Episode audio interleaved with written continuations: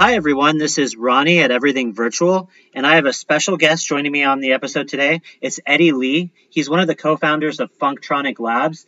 They're a, a, VR game studio based in, in California, and they've worked on uh, several titles that you may have heard of. Uh, one of them, Cosmic Trip, which has been out for a while, and then most recently, Fujii, which was released on, on all major VR platforms, including including the Quest, in addition to you know I guess the, the PC based platforms. So, uh, with that out of the way, I wanted to welcome you, Eddie. Thank you so much for joining us on the podcast. Oh, thank you for having me, man. This is quite an honor. no, no, no. The honor, the honor's all mine. And, and and like I uh, like I was I was getting to earlier, you guys have worked on multiple titles uh, besides Fujii. I kind of wanted to backtrack before we get into that. Uh, could you kind of just share what your experiences with VR are in general and how you got into this? Yeah, I, I you know I first got into VR. Let's see, I think it was 2013 when. Uh, I, I think it was 2013 when the Kickstarter first opened up for you know the original Oculus by you know Palmer yeah. Luckey. Yeah. And we, I was working then at a company in Japan called Q Games. You know, we did a lot of like PixelJunk titles. We mm-hmm. did the Star Fox 3DS, etc. Mm-hmm. And I remember, um, actually, it's my co-founder Kaylin who was really following up this, uh, following on this uh, the uh, the Oculus Rift Kickstarter, and you know, I had no idea what's going on. In you know, in Japan, you're kind of living in this this bubble, so as as the Kickstarter was blowing up, you know, um, kind of started to hear a little bit more about it. Eventually, we got one of the the dev kits, DK1, and I remember, uh, you know, we we received it at the Q Games, and we tried it on. There's a huge line for it. No one knew what exactly it was because no one was really hearing about VR or anything in Japan. And I remember the first time I tried it, it was the um, the Tuscany demo. yeah, I'm very familiar with the Tuscany demo. Yeah, yeah, it's, it's kind of a classic like story now. But you know, first time I tried it, even though it was kind of rough in the pixels, you know, it was it was, it was very early form. But I just remember being so blown away. I think I even uh, cried a little just just uh-huh. thinking about the potential of the platform. And I think from then on, it kind of it felt different. You know, I think it just really convinced that I wanted to pursue it. So um, so me and my uh, co-founder Kaylin, you know, we're mm-hmm. both part of the PixelJunk team. You know, we decided to you know spin off and our own and Craig Funktronic Labs. You know, I think both of us had a very deep interest in you know technology, specifically VR. Kind of really opened our eyes when we first tried the DK1. You know, that Tuscany demo man was was was was fire. Yep. Uh, I actually recently like uh, using si- the side loading uh, software on on Quest. Uh, got it running on my Quest, and I was like, man, this brings me back to the days. Yeah, it's it's such a such a vibe. Like, I don't know, it's it's kind of a almost like a historical artifact of VR now. Like, I, everyone tried that. Er, I guess everyone in the space has tried that Tuscany demo. Yeah. And that was the, the, Tuscany demo was the first thing I think I, I tried where I could actually move around in, in, in the space because obviously like the the DK1 it was positional like it didn't have the or it didn't have the positional tracking it was more yeah. like 3 DoF um, yeah.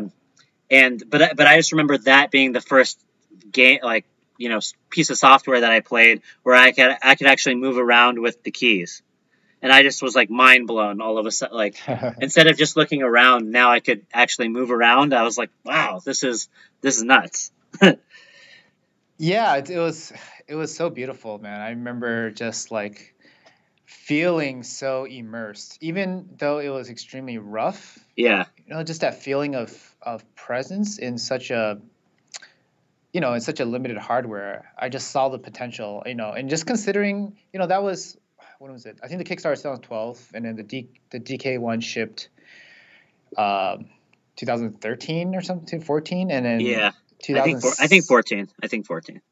14 yeah yeah that sounds right. And then 2016 is when you know when the rift and the vive dropped and we're only three years from when the first consumer launch. And just just seeing how quickly the technology has progressed is is kind of mind-blowing.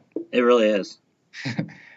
Um, definitely like the concept of you know the traditional concept of uh, like a console cycle six year console cycle you know, it's completely out the window. It's just you had the DK or the DK one, and then you had the consumer release, and now we're on 6 DoF, you know, Quest tetherless. It's, it's kind of it's, no, it's, it's yeah, it's mind blowing because that, that's what like I, I haven't brought out my D like I have my DK one kind of sitting in storage. I've been thinking about bringing it out just to just to remind myself of how how far we've actually come because like some of those experiences, like you said, they were so mind blowing just a few years ago. But I'm sure if we go back and try them now, they would be, seem so crude because of all of the huge leaps we've made in such a short time. So it's just. Exactly yeah, it's no, I, I totally agree with you, and I'm and I'm with you in terms of that initial feeling you got when you tried it for the first time, just thinking, man, this is a game like, and not to not to jump ahead, but like I get those same kind of feelings when I play games like Fujii, where I'm in a like I'm in this environment and like constantly I like I hear thoughts in my head just telling me like, wow, look at where I am, you know, like like like this, much. Yeah, no, but just this idea that you're able to be transported into these into these new world and like literally like you know i'm in my living room but i'm not anywhere close to my living room at the same time. It's just still like is crazy to me. I don't know. Yeah i, I mean i feel the same man. It's just uh yeah i think with the 6 DoF as well i remember trying 6 DoF i think my first experience it was 2015 my friend adam had a vive in his house in uh, South Pasadena, and then I remember just like driving there, and it was you know it was the it was the old version where it's all it's still wired up. You yeah, know, the controllers are still like wired to this like USB dongle thing. It was really rough. Um, you know, a lot of exposed wires, and I think I tried theBlu, which is the first experiment experience I tried in, in 6 DoF, and that really like, you know, I was a believer, but that made me like I don't know what the word is, like a like an acolyte, you know, VR. and um, yeah, I guess since then haven't really stopped. You know, the the VR industry has gone through, you know, like the insane hype cycle. Yeah. Like 2015, I think was was peak hype, and then you know after the consumer release, maybe not so hype. You know, I guess reality kind of set in. Yeah. And, um, you kind of figured out like who are the people that are really into this versus the people like that yeah, just for whatever reason right now, just haven't gotten a chance to get into it. Yeah, exactly, exactly. And even though you know the industry hasn't exploded as everyone predicted in 2015, you know I think me and the company we still agree philosophically about where VR wants to be. Yeah. You know, and what it wants to do, and that's why we're you know still in it. And it seems like it's kind of coming up, you know, especially with the Quest and the yeah. Yeah, no, I agree. So, so before we like, and we'll get into those later, but okay. Um, getting to, I guess, your first game. So, so you, so, so you guys decided to, to, you know, leave Q Games and start Funktronic Labs. Uh, after seeing the huge potential of VR and just being super excited about the possibilities there, um, what were kind of your first steps getting into development in VR? What was that like, and how did that lead to Cosmic Trip? Yeah, right after we started, uh, sorry, right after we started Funktronic Labs, we did some work for hire, um, just to you know save some money. Mm-hmm. Um, we were working for this company called Leap Motion, which is this um, hand tracking device. Mm-hmm. Um, me and the, uh, I guess the CTO David Holz, we're, we're pretty good friends now. Okay. But back then, you know, he he really was into kind of the stuff we're making, and he wanted to launch his hardware, and he wanted like kind of some pretty visualizers to uh, to show off the hardware. Um, some pretty software visualizers, and mm-hmm. we we developed those for him. And then that's where we kind of got understanding of kind of motion controls, like how to use your hands and mm-hmm. things that feel kind of good. And I think a lot of the mechanics did eventually transfer to uh, VR. Okay. Uh, in the meanwhile, we were also we, we made like a 2D game, 2D console game called Nova 111. Um, and it's, it's kind of like a turn-based real-time mix. Um, we have it on like every every platform, and and after that, you know, I think it was around 2014 where we got the DK2, mm-hmm. Mm-hmm. and that's where we started to get really into VR. Leap Motion as well was getting to VR as well, so that we did some work for hire for them. Okay. Developing some, we made this thing called Collider, which is this, uh, it's, it's like this music visualizer video interactive thing where you're traveling through this uh, the Large Hadron Collider, um, and you're like uh, you're like a particle, and you're like it's like the psychedelic experience where you're using your hands to make beats, and it's really um, That sounds very awesome. cool experience. And that's Yeah. that's kind of where we learned, uh, I guess, some design principles from VR, and then we transitioned into Cosmic Trip development. Okay. Um, you know, back then with Cosmic Trip, we, we pretty much it was very early. I think it was we started in 2015, and back then we only had uh, two references, which is like Job Sim and theBlu. Like, how do we make a VR game? Okay, what what? You know, those are the only two things that we could Wow. really you know analyze and um, from a design perspective. Yeah. Um, so I think the the concept, the original emotional aesthetic that we want to convey with Cosmic Trip was, you know, like a real time strategy game where you feel like this commander badass uh, going into battle with this drone army kind of behind you, like kind of flanking the enemy from behind. And I think it's from that kind of that emotional tagline, you know, feel like a badass controlling a bunch of robot drones Yeah. that it eventually kind of evolved into a real-time strategy game. Um, we we as a company, you know, we we really like real-time strategy games. You know, Yeah. uh, especially the golden age. You know, like Age of Empires, StarCraft, Warcraft, Warcraft Three. You know, Yeah. really kind of was bummed to see that real-time strategy as a genre has really fragmented and kind of bifurcated into you know like MOBAs, League of Legends, Mhm. and uh, tower defenses. You know, and the real-time strategy has not. Re- it's kind of just like pittered away, and hmm we kind of thought, well, wouldn't it be cool to do like a real-time strategy game in VR? Back then, there was no other ones, so we, we, we thought like, why don't we? And I, and I feel like early on that was that was one of those like when you saw what the technology was potentially capable of. One of the things that you could kind of imagine is the like how tangible like and real something like a real time strategy game would feel like in VR because like oh like I'm actually managing these physical objects in 3D space. Like it, it sounded it sounded like something that okay this someone needs to make this because it, it could potentially be really cool in VR. Exactly, exactly. Um, just that feeling, you know, real-time strategy games are usually like God view, isometric, Yeah. and we we kind of wonder what it would feel like in VR. And a lot of the design principles have been around, you know, like I think it was like was the three core pillars of RTS, so just like uh, like economy and like build orders, you know, that kind of thing, Mhm. positional strategy, and I forgot the third one is. uh, you know, just general micro, probably like micro macro management.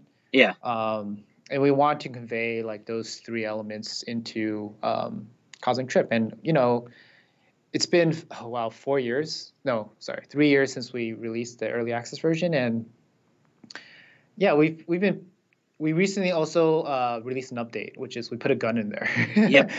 uh, and it's it's been a wild ride. You know, we we learned a lot from Cosmic Trip, and it definitely opened up a lot of doors for us as a company. yeah. Um, and you know, we're very grateful to have been able to create that game and to you know to be able to grow as a company from that.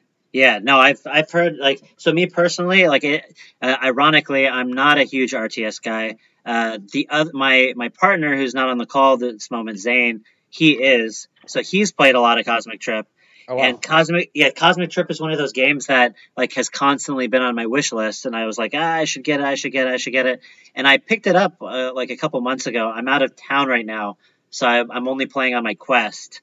I really wanted to try it before this interview because I've heard so many great things about it. Thank you. Um, but but but yeah, it's it's awesome to hear um, you know kind of how you guys took your passion for VR and were able to fuel it into uh, creating an RTS since you guys were so into them and it was something that you know wasn't on the platform before. I feel like that's a huge contribution to to the to the platform because really like is still to this day I think it's cited as one of the like one of the best RTS games on the platform.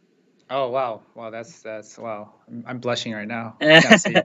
But so so I can't wait to go home and play it, especially after playing because because now I guess that's going to lead me into our discussion on Fujii because uh, Fujii was the first game that I that I got to play that you guys made, and I it was just like it's just oozing with charm and oozing with uh, just uh, amazing, you know, VR touches and atmosphere, and um, I'm kind of. So it, yeah, so it makes me want to go back and now play Cosmic Trip because all of a sudden I'm recognizing, okay, this is, I, I see why the games that these guys are making are really popular with a lot of VR enthusiasts out there.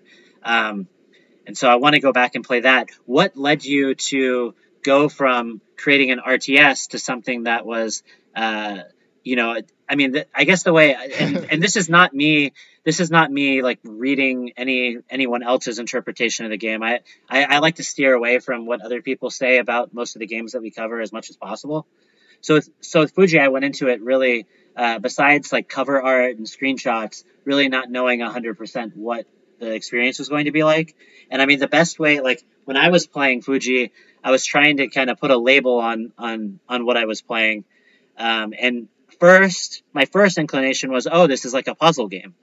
And then after a little bit more playing, I was like, actually, is it is it a music game? and then and then and then as I played a little bit further into it, I was like, wait a second, no, no, no, this is more like more of an experiential like exploration game.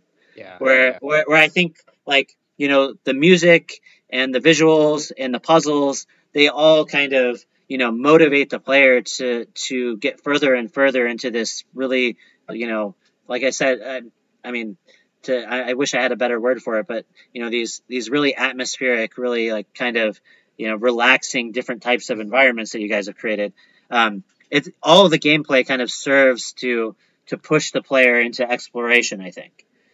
Um, so so so what? Yeah. So what what was the move? Like, how did you guys go from a game like Cosmic Trip to this? And and and what was your initial? Well, like, w- were they uh, like emotional goals that you had for for moments in this game, or or what was your initial vision? Yeah, I mean, uh, to answer your first question, like how do we get from Cosmic Trip to Fujii? yeah. You know, Cosmic Trip is a very um, it's a very core targeted experience. You know, it's real time strategy game. It's on VR. There's there's guns, there's aliens, there's like alien blood, and then now we have like Fujii, which is this very vibey, you know, experiential um, VR game. Mm-hmm. You know, I think. You know, if you look at uh, the Funktronic Labs portfolio, we all of our games kind of it's almost orthogonal to each other in terms of like they're, they're we we we try not to develop games in the same genre. You know, I think we try to be um, very careful about you know we want to create games that are full of heart and just uh, high quality experiences that uh, are beyond the specific genre and also the the platform. You know, we, we love VR, but we're not always 100% tied to VR. You know, Mhm. right now we're doing stuff work for Magic Leap as well, and Mhm. you know that that's actually a music toy. So if you if you um, if you consider our portfolio, you know, we we try to manifest our creativity in different ways. We don't we're not trying to like become the real time strategy studio. You know what I'm saying? Yeah, yeah. Um, and the to answer your second question, like for Fujii, you know, I me personally, I do a lot of gardening at home. I've been doing for for decades. You know, growing plants or growing little house plants. Now I have. Uh, I'm very fortunate to have like a little backyard where I could grow plants outdoors, Mhm. and you know, through throughout my experience, you know, with plants, you know, hiking and gardening, it has brought a lot of positivity into my life personally, Mhm. and it's and it's very therapeutic. Where, um, you know, just tending to these plants, I get in this like kind of meditative zone where it just very it feels very like nurturing and beautiful, and I'm, I have this connect feel like a connection to nature.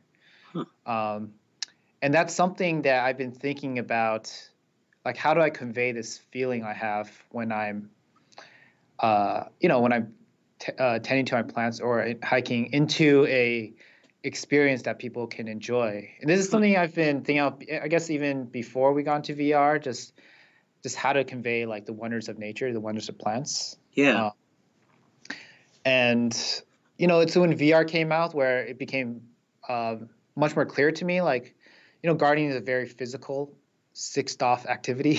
yeah. uh, and with VR coming out, with especially with Quest, which is um, a tetherless experience, it just feels more and more in line with what we want to build. So, um, yeah, it's been our goal to kind of synthesize a lot of these positivity and therapeutic elements of of plants into a VR experience. And uh, honestly, it's it's it's been a kind of a kind of a tough sell to well, so, you know? So I have a question. So b- yeah. before before we get into that, because that's just opening my brain up to so many. I think I'm just ditching like most of the most of the stuff that like I I had broken into like art and you know audio design and all this but i, I guess to be a little bit more fl- like so so so that was your goal to capture you know the the like the tranquility i guess that you're experiencing through gardening and through nature um, yeah. what did you find like what were the what were the keys to to getting that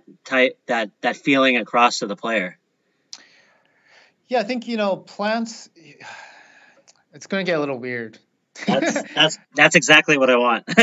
well, you know, humans and plants, you know, we've been interdependent on each other since, you know, I guess even before humans was even a, a species, right? Mm-hmm. and we even share like, you know, the same common ancestor three billion years ago when we were a single-celled eukaryote, right? Mm-hmm. And throughout time, you know, we've had, you know, we depended on plants and plants depended on us to kind of proliferate. And also plants um, how should I say they they have when we think about like consciousness, you know, like mm-hmm. it's like humans have a very I guess literal form of consciousness where we can see and observe and react and mm-hmm. like touch things. But mm-hmm.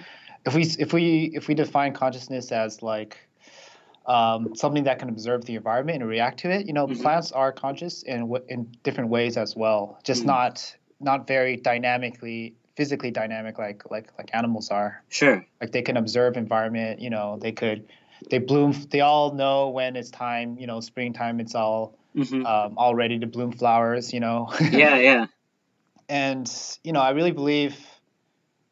You know, like humans are deeply attracted to plants and flowers. This like mm-hmm. in, in, terms of um, if we think of something like uh, the concept of, of beauty, right? Like mm-hmm. it's it's very subjective. Mm-hmm. Um, like be, beauty is an eye of beholder, but I would say that in terms of na- natural elements like flowers, you know, it's it's very beauty is almost objective in the way mm-hmm. that you know we feel the beauty from flowers this, the the way that you know like a bee would because we are because they've been evolved objectively to attract us, you know, through hmm. billions billions of years, hmm. uh, or through millions, you know, through a long yeah. time.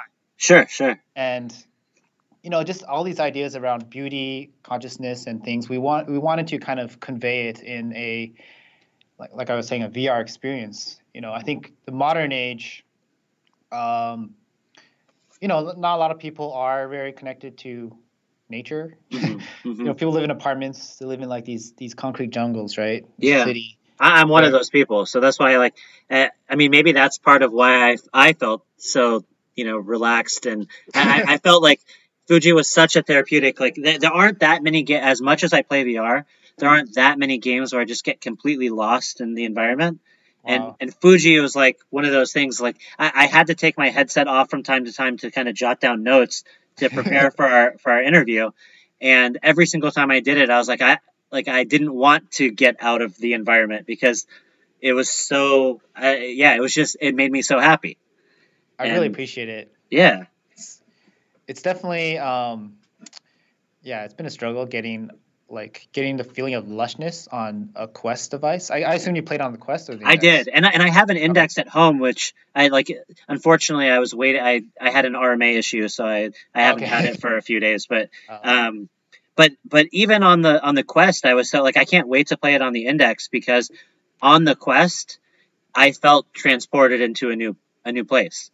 And and I know that there are so many technical sacrifices I'm sure you had to make to like get it to to perform as well as it was, but like as an experience, I, I felt like everything was super fluid and super like there was nothing like I think it's probably extra hard on a technically limited device to convey the sense of I guess like a like more yeah lushness and organic yeah. because you're limited on on probably how many polygons you're pushing and how many I like but yeah I mean I, I that that's why I'm so curious on like especially on the quest when you had to distill distill the design I'm sure down to kind of the bare minimums like what did you guys feel like were the the keys to to pulling off that that sense of lushness? I think a lot of it was instance plants. So we spent a lot of energy you know there's this um graphics GPU technique called instancing, where you could render, it could very quickly render a, um, the same mesh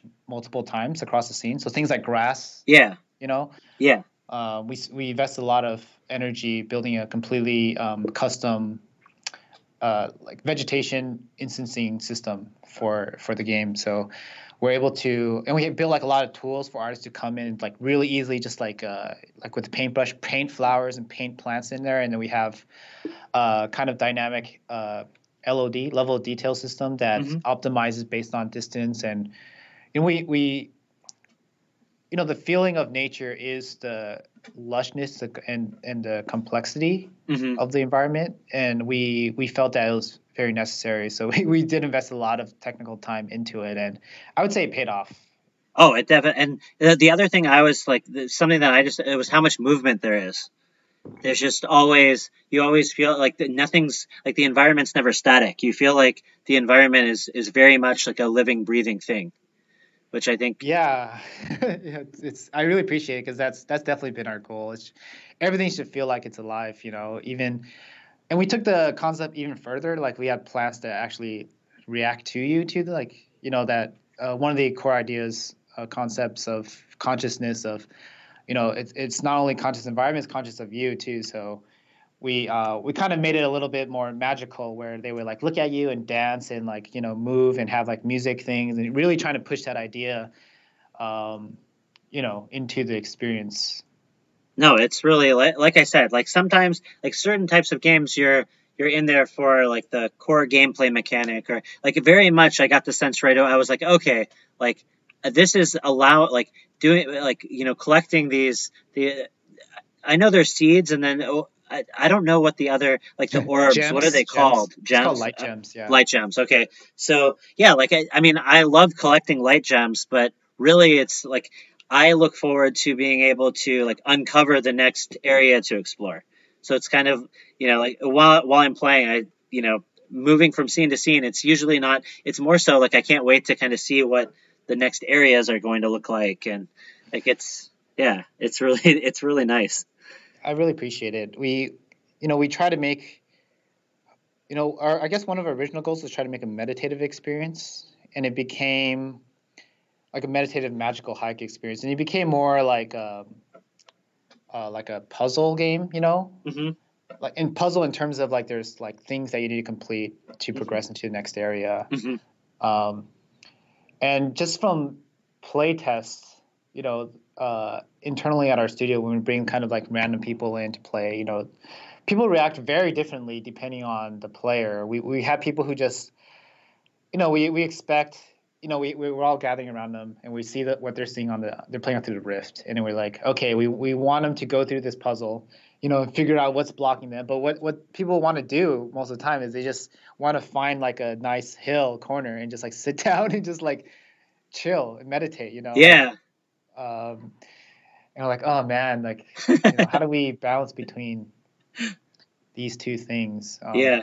There are definitely spots where I feel like, yeah, I would see like I, w- I would see like this perfect like like place that you could just sit and like you had a great like vista view of like the next area, and I could I would always I would see those kind of places and be like, huh, like I like functionally speaking, I, I wonder what this is for, but it seems like it's just like the perfect place to just hang out. Like, yeah, yeah, definitely. We, yeah, we try to make it like a nice nature experience. I think I think there is a um, general zeitgeist around nature, especially with, um, recently. You know, I think people, you know, they growing a lot of house plants, especially in California, where people are into cactuses or cacti. Yeah. yeah. Um, and I think a lot of it has to be has to do with people you know, wanting to reconnect with nature, and also a little bit, ironically, like a distrust of technology.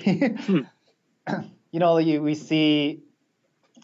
Uh, sorry, not not trying to get too weird, but Sure. you know, you see a lot of news articles all the time about, you know, like the current generation is an outlier in terms of depression rates and suicide rates, and a lot of it has been pinned on technology and Sure. social media and all these things that, you know, it's, it's painting this really grim future. Yeah, no, I don't think that's weird at all because that's definitely. I mean, in a lot of ways, it is objective. Like as as much as society is advancing technologically, and like it seems like the human condition in some ways is getting worse and worse. Exactly. It's Yeah. it's the the narrative that technology is has always been a net positive is Mm-hmm. is becoming maybe. I mean, it's ironic that we're in VR. But, Yeah. You know, from I don't know the the industrial age where it lifted you know civilization out of poverty to I don't know like. The, the, to- the discovery of the atomic bomb, which, which Yeah. basically solved World War II um, for democracy. It, technology has always been seen as good, and then I think it's only recently where it's just like, whoa, it's maybe it's not like 100% positive. Yeah. maybe we should like think about these things, and I think a lot of that has kind of permeated to, okay, let's reconnect with nature, and you know things like gardening, hiking, you know, like um, uh, like brands like Patagonia, you know, like Yeah. like, kind of really kind of blowing up, and and, and I think um, our game kind of rode a little bit of that zeitgeist, you know, something So- I've been feeling yeah. for a while, but it's, it's something that's I guess it's more of a concrete, uh, synthesized experience in VR. Well, so so getting back to, I guess you alluded to it a little bit, and then I I derailed you for a second. Um, you said it was it was somewhat challenging to kind of get that message out to publishers, and um, I, I don't know if if you can talk a little bit about that. Like after obviously you you you're developing this amazing experience. Like what has it been like to kind of try to convey that idea without? I'm sure I, I would imagine once people try it, they have a better con- idea of it than when you're just explaining it. But but what has Yeah. that journey been like? Um, it's been, I guess, it's generally been pretty tough. You know, when you, when you, when you start talking about gardening and nature experiences, I think. Well, I guess when we first pitched it, it was like a meditative nature experience. But I think the word meditation VR app has been really like, you know, like it's been way overused. There's like Yeah. so many super cringy meditation apps Sure. VR meditation apps that, um, and just gardening in general, it's not really a cool core gamer kind of concept, you know. Um, Sure. Like publishers, platform holders, usually, you know, usually the core, how should I say, the core revenue kind of streams from core gamers, 18 to 35 male demographic, right? Hmm which is usually action based and nothing wrong with that. You know i play a lot of action games myself you know pubg whatever dark souls. Yeah. um, but uh, to to pitch a game that's completely um, orthogonal to their what they view as a core demographic i think it's it's just more of a tough sell. And we're very fortunate that we have you know i've been thinking about this idea for for quite a bit and we you know we've been kind of uh, formulating a pitch doc of Fujii Mm. uh, a design pitch doc, and uh, I guess it was oh my god, two years ago. Um, the from Oculus there was a um, producer gentleman named Dorian, Hmm. who who worked in the Oculus uh, experiences side. You know, to Mhm. develop a lot more kind of narrative experiential experiences within the Oculus uh, portfolio Okay. and you know he kind of reached out to me and he's like hey I, uh, you know you guys do cool vr stuff wondering you know we're about to launch this new thing you know back then we didn't know it was Hmm. Yeah. the quest and Santa Cruz or whatever. yeah yeah yeah it's called santa cruz actually had a different name before Okay. what it was. um yeah it became santa cruz and then he, he was like hey eddie you know we know you guys at Funktronic do cool work do, do you have anything you want to pitch to us for this you know exciting new hardware platform Hmm. And then you know I, I was like yeah definitely um, throw together some ideas. But we also have this game pitch called Fujii that we've been kind of thinking about and i sent it to him. And he was all about it man. He was like he kind of had like a, a design basically around similar to Fujii as well as like in a mushroom kingdom kind of thing like a Okay. um, some wonderland kind of plant-based thing. And um, he was like this is exactly like kind of what he was looking for you know and i think it was very fortunate that um, you know quest back then they were looking for like a wide range of of of experiences Mhm. across the whole spectrum of of you know VR enthusiast demographic, not just uh, core gamers. So Mhm. we were able to basically they they they signed us for Fujii, and then we we went into development over a course of a year, and then we you know we launched it with uh, with Quest. No, that that was amazing. And yeah, I mean, it, it was a title that I guess it didn't come out at the launch of the Quest, but it came out. It was the one of the first titles I think that came out after the launch. Correct? Yeah, Oculus defines the launch title as within 60 days, I think, Okay. of the hardware launch. So, Okay. you know, we, we were ready, but I don't know if if it's maybe it's not cool for me to say, but you know, they have they have certain like uh, titles that they want to, you know, they don't want to like release all the titles at once because it gets overwhelming for the consumer. No. That makes sense. So then they kind of trickle it out. It's like, okay, Eddie, like you know, we want to get we want to lead with you know like Star Wars, right? Yeah. which is very very understandable and very smart on their part and then like hey you know we have this opening where uh you know like it was like a month or month after where we think this will be a good strong launch for you Okay. guys so then we okay sounds good. And then we went for it and then yeah that's how it happened. No, I- think that makes sense because from like a, I mean, most people are only going to have like a certain amount of dollars to spend on new titles, so it, Yeah. it, ma- it makes sense to like if they if they kind of have a feeling of where people are going to spend their money to trickle stuff out so that it maximizes the exposure of your title once it once it launches. Because it, it definitely from the quest side of things um, i became aware of Fujii i think from on the quest side of the marketing more so than like from steam I Oh, okay. definitely, I, I just personally, like, it was just, it stood out. I had heard of it, I think, from like s- random people on Twitter, maybe.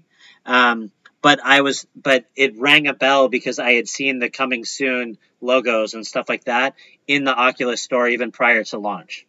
So it's awesome yeah, so so I- so I mean, to me, from an outside perspective, it, it seemed to, to to work in your favor because like I I got my initial you know quest t- titles, I was getting those all ready to to play and review and that sort of thing, and then looking at the horizon, it, was you know really the Oculus Store was only mentioning a few titles, and Fujii was one of those. So it, it definitely was like an attention grabber, I think, from from that side of things.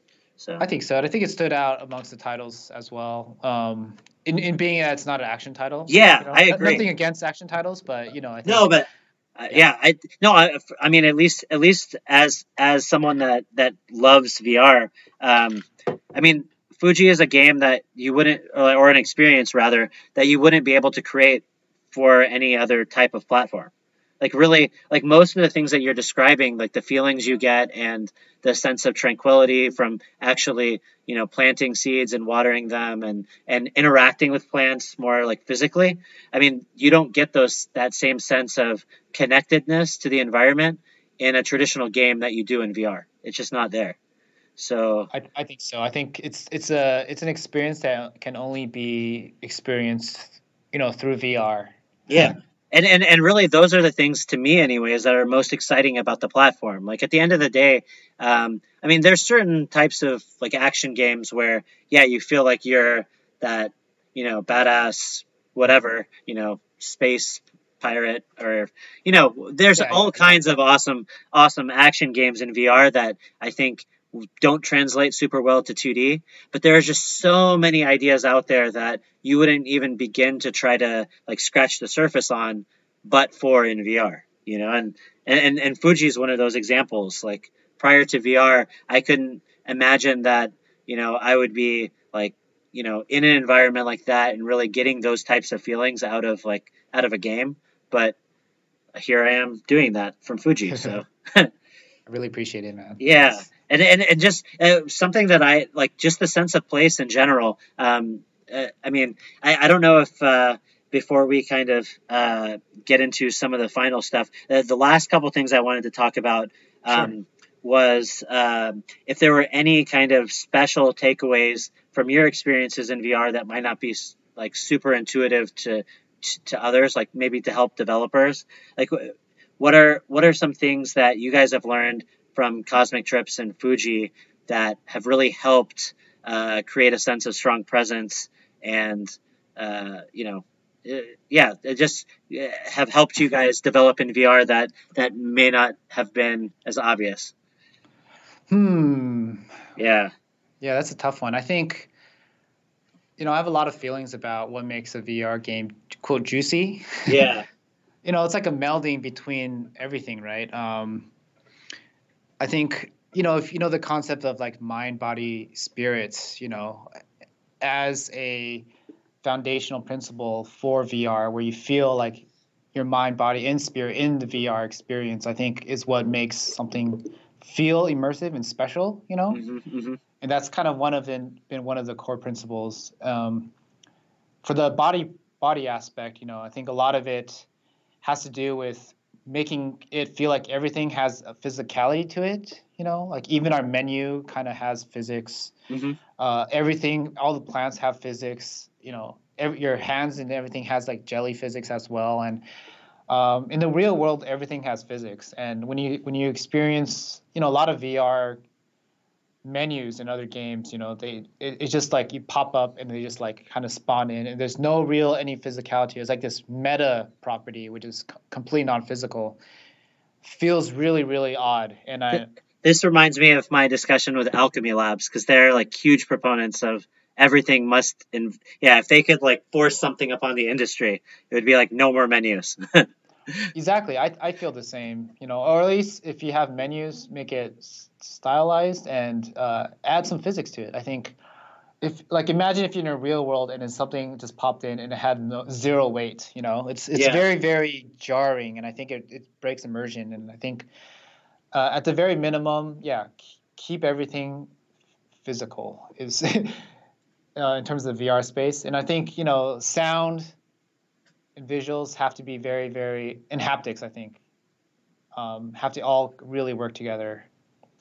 You know haptics is the only way for at least right now for players to really feel like they have a tactile sensation into the world you know?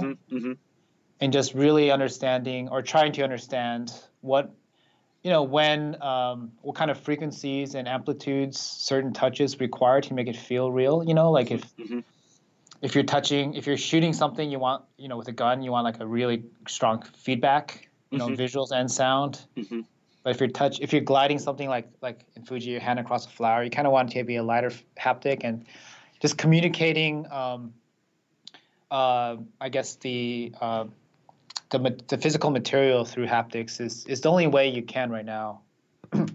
Um, and then sound as well. Sound is super important trying to figure out what you know Fujii everything was musical. There's no real any physical sounds. Everything was synthesized. Uh-huh. um, uh, but the sound designer did a great job of making a sound design that felt native to the experience. Mm. um, there was this study done a while ago. I think it was call of duty where there were like two control groups or two groups. One was um, uh, they played the same exact game right like Mhm. call of duty uh, one one team or one group played it with sound and one played it without sound and they did a survey after of like which the survey basically like which game had better graphics you know yeah, yeah. and then and then with the the um the group that has sound on like unanimously like everyone like you know like statistically significantly chose that as like this one had way way better next gen graphics because Wow. the human mind you know congeals Huh. sound and visuals together to form uh, like an actual property in your brain so i think i think it's very important to kind of think about that as well Yeah. And with haptics, like you said in VR, like I think that was one of the things when like yeah, when I when I'm playing Fujii, for example, the the uh, like as a trained VR, I guess like an analyst, I'm not really I, I don't know what I am, but um, when I'm when I'm playing games, I'm trying to kind of figure out okay, what's going on here because I want to know, you know, I want to be able to talk about it a little bit in the podcast. And I I think about the art style, I think about the audio, and haptics is one of those things that I think when done right, like it's almost it it complements both of those things and I don't really like unless I'm really trying to focus on it, it's just it just feels real. Like you don't even necessarily think of it as the controller like ha- like rumbling or vibrating. You just think of it as, oh, I was interacting with that plant, and then and then likewise, like what you were saying, there are certain games where the the the actual like physic like the the technical interactions in the experience might be sound like they like you're able to click a button and and and and mess with the mesh of a certain object in the game and everything's interactive but if haptics aren't done right it doesn't feel like you're actually interacting really with anything so Yeah. so that's it's interesting to hear that because like that's one of the things that i think is so subtle but yet so important and I- yeah I totally agree. You know, there's there's this talk that Jesse Schell did a while ago that really stuck in my mind very early on. Um, I think it was OC one, Oculus Connect one or two, okay where he kind of uh, he defined uh, VR immersion as as as as a bubble. Like imagine like like a bubble floating across the world um, in a in, in like a in a grass. Uh, what do you call it? like like you're in a park, right? And Yeah. your immersion is a is defined as a bubble. And there's every all these spikes and grass blades and things trying to break it, you know. And it's it, anything anything could really affect it, and anything could really break you out of immersion. Hmm. It could be like sound design, art style, haptics, you know, like a hitch in in in in, in, in your performance, you know. yeah And the way the way he delicately put it, where or the way he defined it as like your immersion being this very, very, very delicate, fragile thing Uh-huh. where you got to be very, very careful to uh, nurture it and make sure that you know your your consciousness and your immersion kind of travel through the experience smoothly without being you know popped. Huh. um, it was a very, very kind of clear analogy for me. It really stuck in Yeah. my brain. Yeah. No, I I like that analogy a lot too, and I, I hadn't heard that before, but it totally makes sense because, like you said, you can be doing everything right, and if you if, and depending on the player, if there's just something that that's going on that gets their attention, that can be enough to to pull you away for just that split second, and that's enough to to remember that you're not in another place. Exactly, and that's one thing I really like about Quest as well. Because one thing that really kind of always reminded me that I'm not that I am in VR is The wire. you know the wire, Yeah. and and actually you know when you know when they're like doing the product specs and then they put like the weight of the headset, they're not they're not counting the wire. The wire is like super heavy. It's like pounds, Yeah. you know, Yeah. pounds of pulling like torque on your lower or your your your back of your neck Yeah. and just not having that and just you know having that complete freedom is so emotionally you know freeing I agree. No, I mean that's one of the things that I'll be interested. I love my index so much, but like that's that's one of the things that you like that I'm wondering what it'll be like switching, like trying Fujii versus like the experience I had with the Quest. Um, it's very much one of those like I'm trained to try to ignore the the, the cord as much as possible when I'm on a wired headset. Um, but I noticed that when I'm playing wireless, I just behave differently. yeah Like, I'm- yeah I'm just I'm just moving around and doing things that like that I just don't normally do when I'm like uh, on a tethered headset. And totally yeah, so huh, yeah. No, it'll be amazing once we reach that limit where uh, yeah, once we once we reach the phase where we're able able to have like wireless PC based VR that really functions proper like perfectly and is yeah, I'm still like I've I- I've had experience with like the Vive, you know, wireless adapter and like the TP Cast I think before Mhm. that and but none of those like all of those things to me anyways they they I know they're like especially with the Vive wireless it's supposed to be lag free but something about it just makes me like I I tend to get sick using it and I know that like I, I play VR enough to where if I can tell something's different then I know it it can't be lag free but yeah it's it's definitely not lag free and i i feel sick as well so you're, you're not alone Okay. So yeah, I can't wait for the day where I can I can have like the quality visuals of the index with uh you know with complete wireless capabilities, something like the Quest. That would be Yeah. Absolutely amazing. So what are your thoughts on the the uh, sorry the index and the index controllers yeah, so so that's what so I mean my thoughts on that have been tricky because I've kind of been in and out of like I still feel like overall I need more time with the controllers to get like a, a strong sense. I haven't had a chance to check out Fujii yet. I haven't had a chance to check out nearly as many titles with the index controllers as I want to. Um, the headset itself for me is super comfortable, and same yeah, and I definitely noticed like just in general the stress of being in VR is is way lessened when I'm in the index. Like I mm-hmm. like using the Quest, like it feels like it's not attached to my head quite like I like on one hand it feels like it's not as tight as I want it to be, and then on the other hand I take it off and I have marks all over my face. whereas whereas with the with, with the index like I it feels like it's nice and snug on my head, but when I take it off after being in it for like an hour plus, it's like I never even had it on. Okay. So so so those are like super super amazing things. Initially, I thought that the the cord was behaving kind of better than the Rift or the Vive's cord, but then as I played with it more and more, it seemed like it kind of caught on itself a little bit more than I I realized.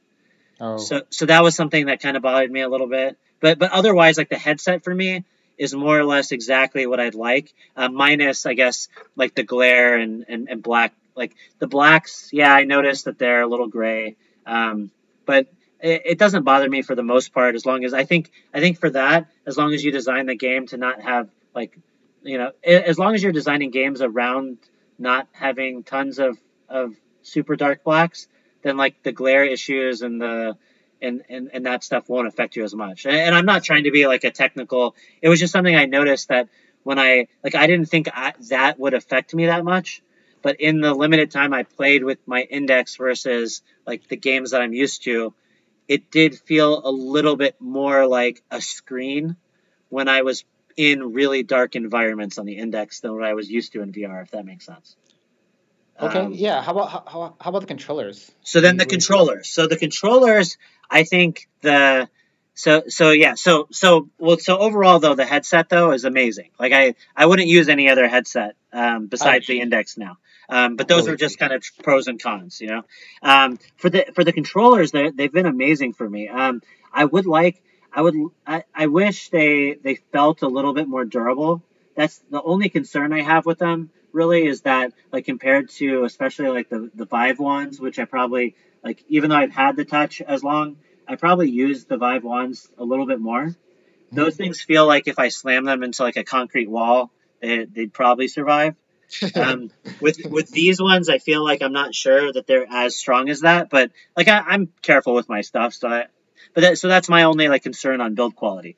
Um, as far as like the actual like mechanics of them, I think being able to not have a grip button is like my biggest like like I I think conceptually I was most excited about the finger tracking and I still think I think that is game by game. So like in my experience using it, um, games that do finger tracking well with the index controllers feel amazing, and games that are like and then there are other games that have added support for for finger tracking where I'm like, eh, it feels like I, am not sure that it feels much better than like the capacitive touch of like a, an Oculus controller. You know what I mean? Okay. Um, but but that's like software to software. So so definitely I see the potential where the like this like the technology that they've implemented in them, if if properly implemented, adds quite a bit of pres- hand presence. Like really, even if it's not functional in the software, if the fingers, I don't know, if the if if if the in-game hands move in a way that that makes me feel as close to one to one as possible, then I do feel like it makes a big difference. Because uh, especially in games where I like I, I had tried back to back a lot of games that were implementing some sort of finger tracking with index controllers, and then I went to games that didn't have it with this like using the index controllers, and all of a sudden it felt like I was just moving around like blocks of wood in VR. Wow. Like like like legitimately like it felt like I went from these were these are my hands to like these are not my hands. I'm just like moving two objects back and forth you know? And so so then so then i was like wow that that actually makes a huge difference. Um, so that's on finger tracking but the thing that like like just in gameplay that like excites me the most and and it, it impacts everything is being able is not having an actual grip button because okay, you're, not, you're not into the grip button no because i mean if done well like I like the the grip button on the index on or not on the index on the on the, the, the new Oculus controllers. It's not bad because it's pretty easy. But still, I feel like if like for example something silly that I'm doing in uh, that I was doing in Fujii, even though I really didn't need to. Like I I had my whole inventory full, and I had a couple of gems, and I wanted to get the gems from like all the way at the end of one of the areas all the way back home. Mhm. And so I like constant like I grabbed both gems and I wanted to like like I definitely knew that I could leave them there and like go back and get gems later. But for some reason I wanted to take these with me. So so so while I'm holding these gems, like having to actually like hold down the, the the grip button on those controllers, like after a while I felt like like my hand was starting to cramp because I'm pushing a button on the controller to yeah, hold something. yeah, but like that's something that like on the on the index i don't even think about because literally like you go i mean you can just go from being an open hand to having just a normal relaxed grip on the controller. And in most instances even like a relaxed grip on the controller in my experience will be enough pressure to like have it have it triggered you Mm. know like like sometimes you have to like sometimes I, I was noticing you have to kind of give it like a tiny bit more pressure to like actually grab or let go of something. But usually once you've grabbed onto it you don't really have to like have any increased pressure at least in my experience. So you can just kind of have your hand closed around the controller and it continues to hold whatever you were trying to hold. Um, and so so yeah so so like those kind of things like actually like holding onto a gun like all of a sudden like I mean, when done well with the index controllers, I, I never felt like I had to, uh, I had like uncomfortable hand pressure to actually hold Mm. onto it. Like, like I could just hold it and it would hold. And that makes sense. yeah, so so those were like, I, those were things for me that I really liked. And then and then I actually really like. I think for somehow they took like over time. I didn't love the the haptic pads on the Vive wands. Like I, I thought I thought they were really great when like specifically designed for, but Yeah. after a while I was like, "Ah, I, I wish I just had sticks. I think it was actually really smart to have both because um, having the sticks makes a big difference when you need that kind of direct uh, direct feedback of, of a Mhm. joystick. Um, but having the pad there um, in menus and more specifically just certain types of tasks that like a, a haptic pad does a better job of. I, I like that the tactile feel of, of that little pad there. Yeah. Um, and so I could see like I there haven't been a ton of examples of games where I've gotten to use both, but I could see like like Valve or, or whoever it is that uh, in the future develops a game with controls that more focus on the capabilities of the index controllers. Um, I could see both of those being used for different types of things, and both of them being really useful. Uh, Yeah, I, I think so as well. what- Um, what do you think, like from developing with it? Like, what are what? Are, and and I know, like, we'll we'll try to wrap things up. The index is one of the main last things I want to talk to you about. But what yeah, what what have you, your impressions been developing for it, and and the capabilities and, and thoughts? yeah. I think um, I agree with you that the the headset is amazing. You know, 144 hertz. Yeah. You know, like f- great field of view. Uh, I didn't really have any problems with the, I guess, the contrast ratio, the blacks. Yeah. Um, I guess I'll, I'll, yeah, when I go back in, I'll, I'll look for them. But I, I really did not, it didn't stand out to me. So I, Okay, I. I've been very, very happy with the quality of the headset. The controllers, I think it, it's, it, it, it kind of works um, well on certain experiences. You know, I think, um, you know, that's, how should I say, are you uh, familiar with the concept of uh, the uncanny valley? Yeah, I am. Okay, uh, yeah, I mean, like, um, you know, traditionally uncanny valley is uh, it's mostly with visuals, right? The, You, know, Yeah. you have like the closer you are from like a cartoon character to like a human character, you know, you have the extract abstraction of like like Homer Simpson on the left side, and then on the right side is like a photograph of a player or of a Mhm. human, Mhm. and it's somewhere in between the abstract and the objective. It you dip into the uncanny valley and just Yeah. feels very uncomfortable to look at it. And um, you know, I think that that concept, the uncanny valley, also applies not just to visuals but interaction as well. Sure. I, I kind of feel a little bit of the uncanny valley Huh. um, with the controllers, where Okay. um, I guess on the le- the like the analogy of like the the cartoony abstract version would be like you know the current touch controllers where everything is abstracted to a button and you know like this button does opens this inventory the grab button is for grabbing you know the trigger button is for shooting and then on the right side, the the the the photorealistic side would be like your hand, your actual hand grabbing things in VR and feeling things with haptics, right? Yeah, and, and with your experience on Magic Leap, I was actually kind of interested on on, on Well, your Magic Leap is the I use the controller. or yeah, that, or not not Magic Leap, or I Leap meant Motion. Leap Motion. That's what I meant. Yeah, I mean Leap Motion, um, kind of a little bit to me. I mean, Yeah, like, like you know they're my friends, so I'm not trying to like sure. shit, shit on them.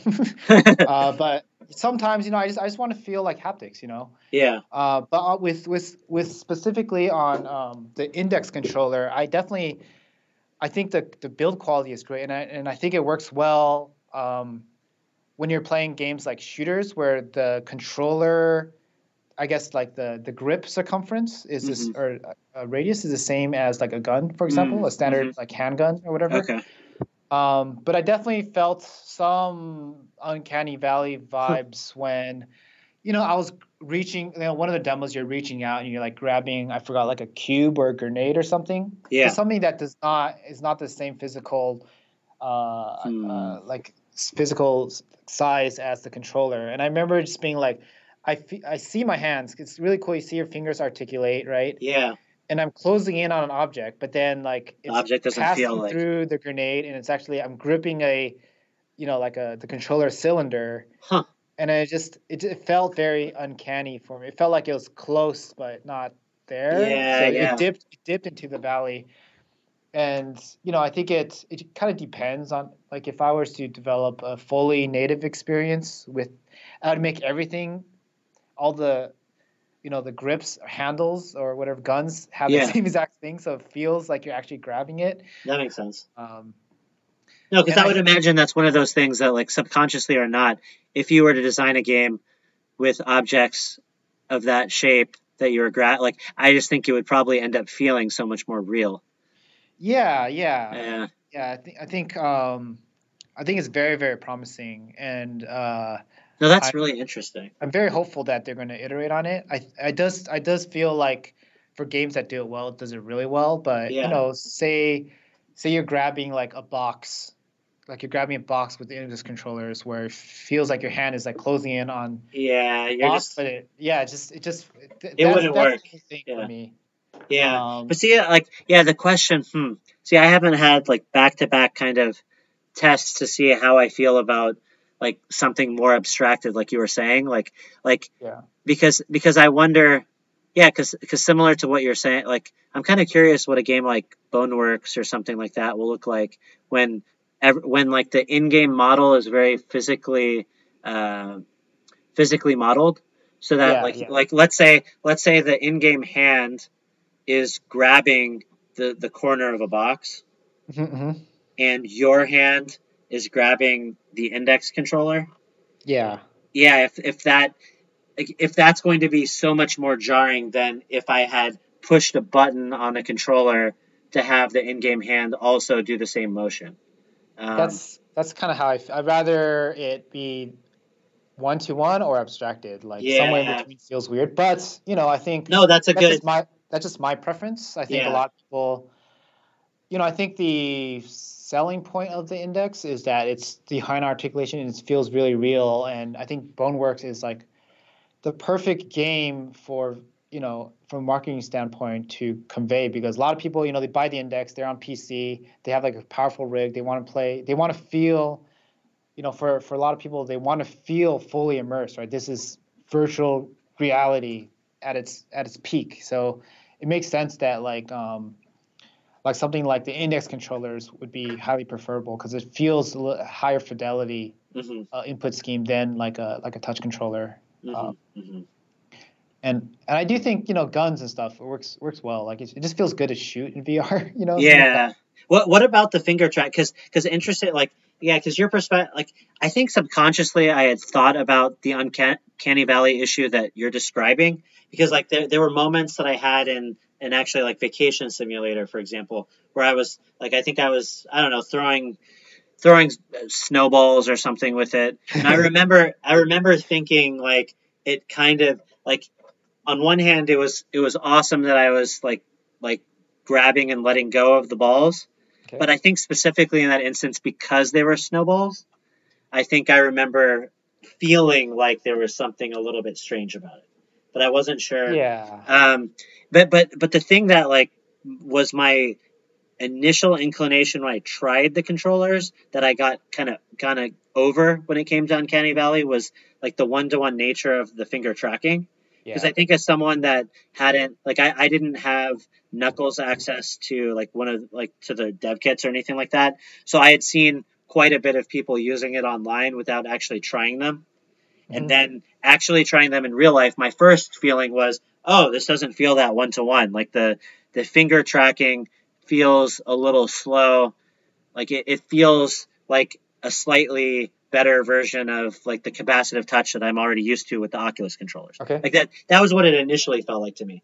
I think as I've played more games and as like I, I don't know to the extent that the controller recalibrates itself for your finger position and all of that, like if it got better, but over time I felt like if I focused less on my fingers and just kind of played games, um, the finger presence like like I didn't notice as much the lack of one to one precision when it came to the to the finger uh, the finger positioning. Yeah, I think I think it's one of those things that you kind of get used to. Yeah. Um, and it, it, like I said, I think it's it's it's great. It's just uh, I think it's more game specific. You know, works better on certain games. Works. yeah. And, and and audio was the, the other thing on the index that I think is like I, I'm really excited to kind of hear Fujii on on the the, the Valve Index audio solution because those heads I mean if there's one like besides the visuals if there's one thing that after I got used to in the Index going to like the Quest or going to other headsets it's just man like the sound quality in the Index is amazing. It's, Yeah, the the open air design is I think it's the right direction because you know like like it's kind of like the feeling of of you know the tethered the wire going down your neck you know having earphones or things like on your ear or earbuds inside your ear it feels like you're not in the experience you know it feels like a virtual experience yeah like you're closed off. yeah, just having open, having your ears open to the sound as if it was real, feels very nice for me. I'm very, uh, I'm a huge fan of that.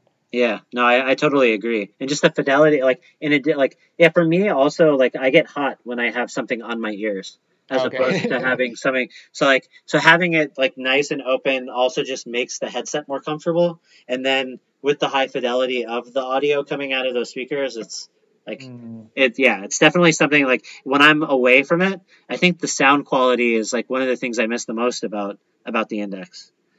yeah, I think So- one problem with the open air design would be like frequency ranges get Okay. shifted, I guess, uh, rightward, Yeah. uh, towards high frequencies because bass sounds are harder. You know, like Yeah. we had that issue when developing Fujii where like the open air design, we, we made all these great sounds with like deep bass rumbles, you know, like how, you know, the, the kind of the traditional way of how you make things feel epic or Yeah. holy Yeah. is by emitting like Boom. bass, like earth shattering bass. And, you know, we, we did a lot of that, but it didn't, it, it it doesn't really convey an open air um, yeah. Design. Even- so we, yeah.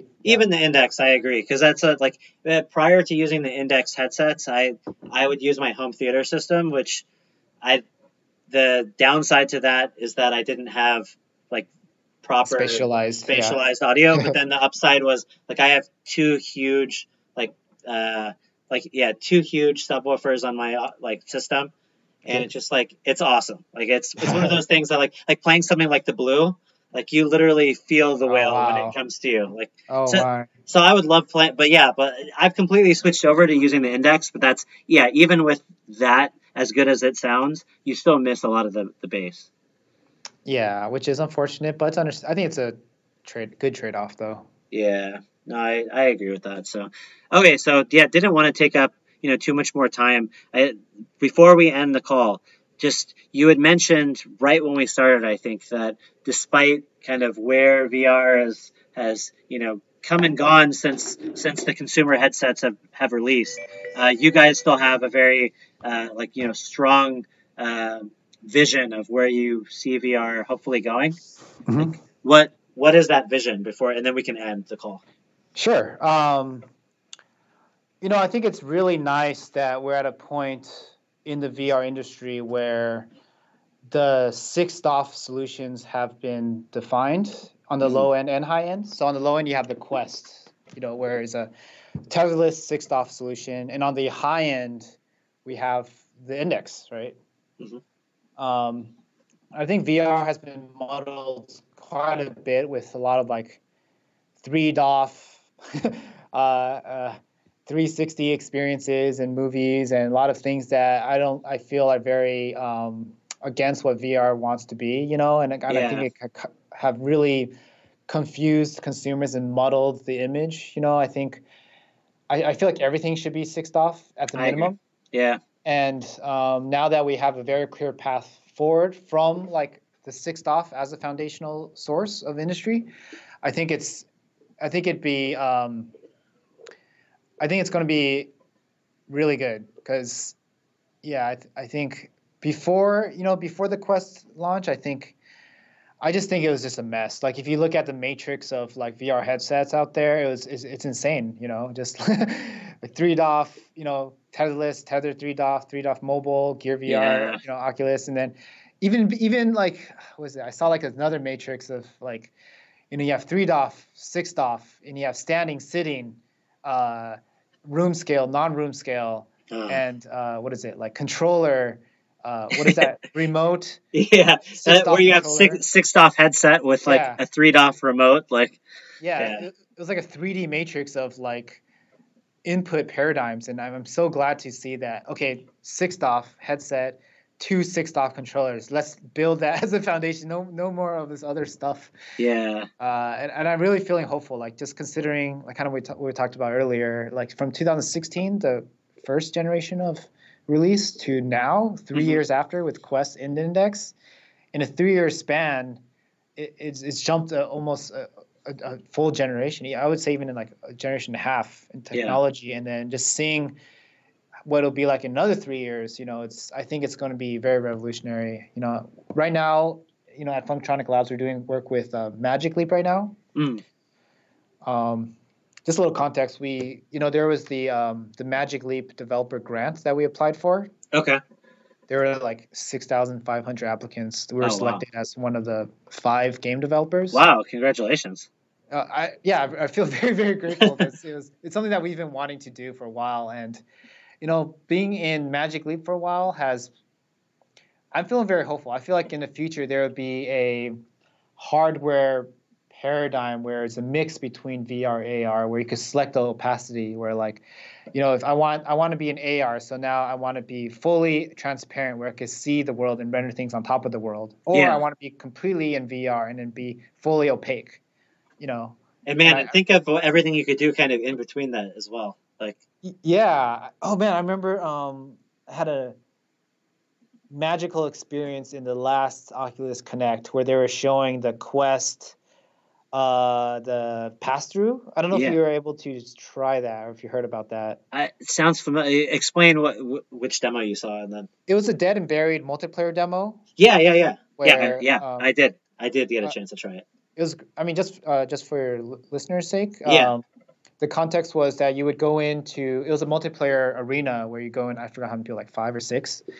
And then we all have the quest on but it's pass through so i could see everyone i could see everyone getting set up uh, everyone putting on their headset and the you know the um, the Oculus attendants kind of uh, helping them through the uh, the setup process, and then once the game starts, you know everyone's body like the mesh meshes in, and then the it kind of fades, cross fades into Dead and Buried multiplayer shooter, and I thought, holy crap, that was it was definitely like you know spine tingling kind of feeling, and I I really feel like that some kind of form of that is going to be in the future. That's so cool.